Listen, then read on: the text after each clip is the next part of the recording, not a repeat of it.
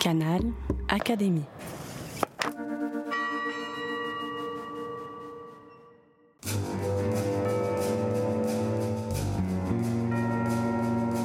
Petite histoire de science.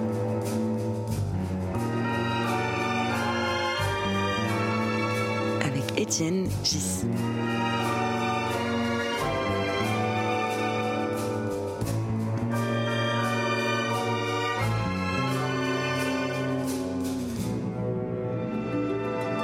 De l'Académie des sciences. Le 30 avril 2024, l'Académie des sciences organisera un colloque intitulé L'erreur dans les sciences. Sept scientifiques de disciplines différentes présenteront des exemples d'erreurs, parfois très anciens, parfois récents, parfois ayant eu des conséquences catastrophiques dans l'histoire des sciences, ou au contraire ayant des conséquences bénéfiques. Aujourd'hui, je voudrais vous présenter une erreur ou presque erreur qui s'est présentée dans ma carrière de mathématicien. C'était le 15 janvier 2009 à 17h, 3 minutes et 48 secondes. Je recevais un message électronique de Bertrand au sujet anodin, relation moyennable, à l'intérieur du flot de mes mails quotidiens. À l'ouverture du message, c'est l'angoisse.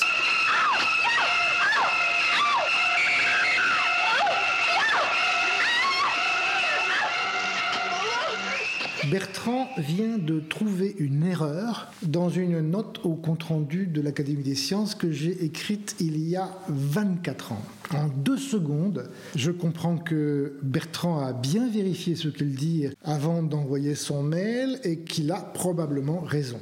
Mais il faudra au moins que je trouve une copie de cet article. Je fouille dans mon armoire. Impossible de remettre la main sur cette vieillerie qui, je le pensais, n'intéressait plus personne. Malheureusement, les articles de cette revue n'étaient pas accessibles sur Internet. Je descends très vite à la bibliothèque, mais les volumes sont archivés lorsqu'ils ont plus de 15 ans d'âge. Bon, finalement, j'obtiens une copie de l'article. Verdict immédiat. Bertrand a raison. La preuve du théorème 2 est fausse. Angoisse confirmée.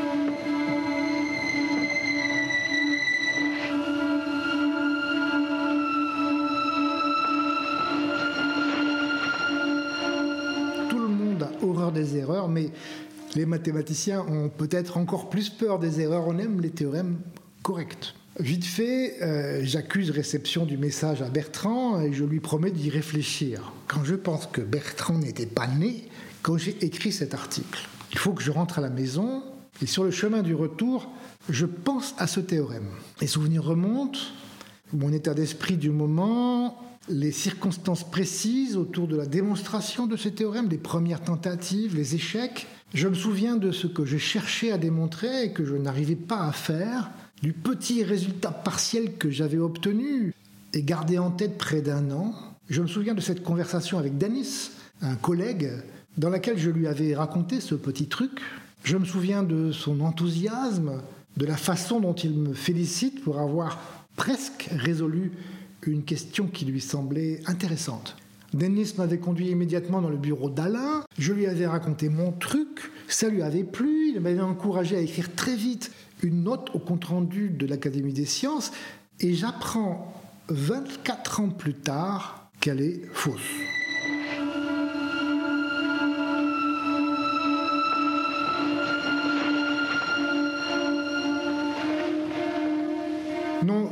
Ce n'est plus de l'angoisse, mais c'est de la déception, même si je n'ai jamais été très fier de, cette, de ce truc. Mais ce qui me revient aussi, ce sont mes lectures de l'époque, et je prends conscience que je ne peux pas avoir fait cette erreur précise. J'avais déjà vu un piège analogue dans un article que j'avais lu à l'époque, et je me souviens que j'avais apprécié la parade. Une petite astuce à dessous, mais jolie comme tout. Alors sur le chemin du retour, je comprends que cette même petite astuce à dessous règle aussi le problème dans mon article. Bertrand a raison, la démonstration du théorème 2 n'est pas correcte telle que rédigée, mais avec la petite astuce, on peut réparer ça en trois lignes. Ouf, tout va bien, plus d'angoisse. Un petit mail à Bertrand pour lui expliquer la petite astuce.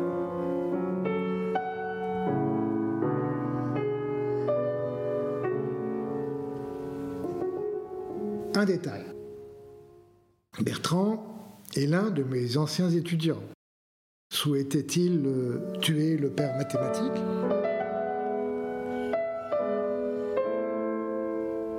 Je préfère me sentir honoré qu'il lise ce vieux manuscrit.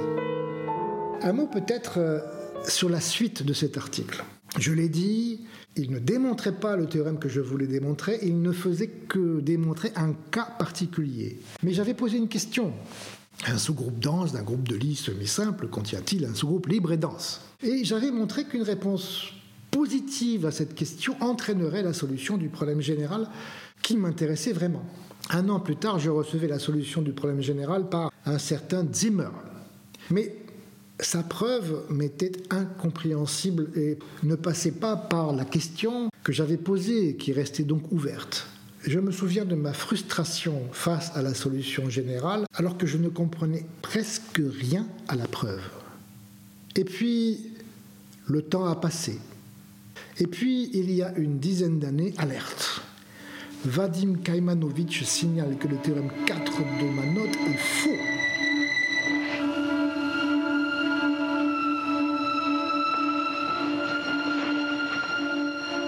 Fausse alerte en fait. Enfin, demi-alerte en quelque sorte. Le théorème 4 euh, annonce en effet l'équivalence entre deux propriétés, P et Q. Et je disais simplement euh, le fait que P entraîne Q est déjà un théorème de M. B, alors je vais me contenter de montrer que Q entraîne P. Et il se trouve que le théorème de M. B est faux, mais ce qui est contenu dans l'article est correct, que Q entraîne P. Et c'est la seule chose qui m'importait en fait. Note maudite. J'aurais dû vérifier le théorème de M. B avant de le citer. La suite de l'histoire est que deux collègues ont complètement résolu la question de manière magistrale en 2003, mais il faut bien dire que euh, leurs démonstrations et leurs preuves vont beaucoup, beaucoup, beaucoup plus loin.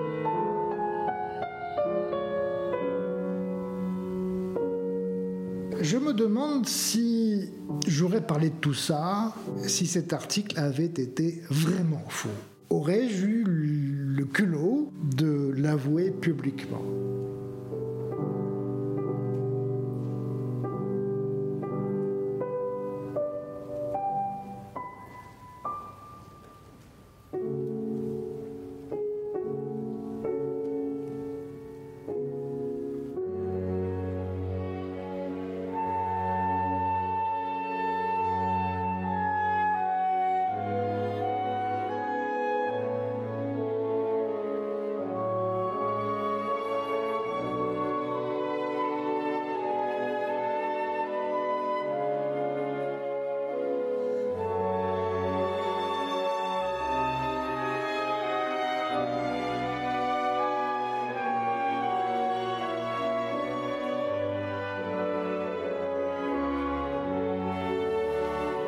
Vous avez tous reconnu la fameuse scène de la douche dans le film Psychose de Hitchcock avec cette musique angoissante de Bernard Herrmann et le concerto pour piano numéro 23 de Mozart interprété par Hélène Grimaud. Vous avez vu, la vie d'un mathématicien est parfois semée de moments d'angoisse. Canal Académie.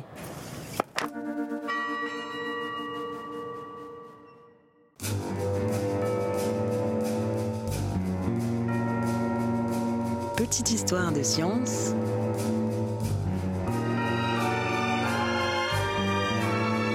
Avec Étienne Gis.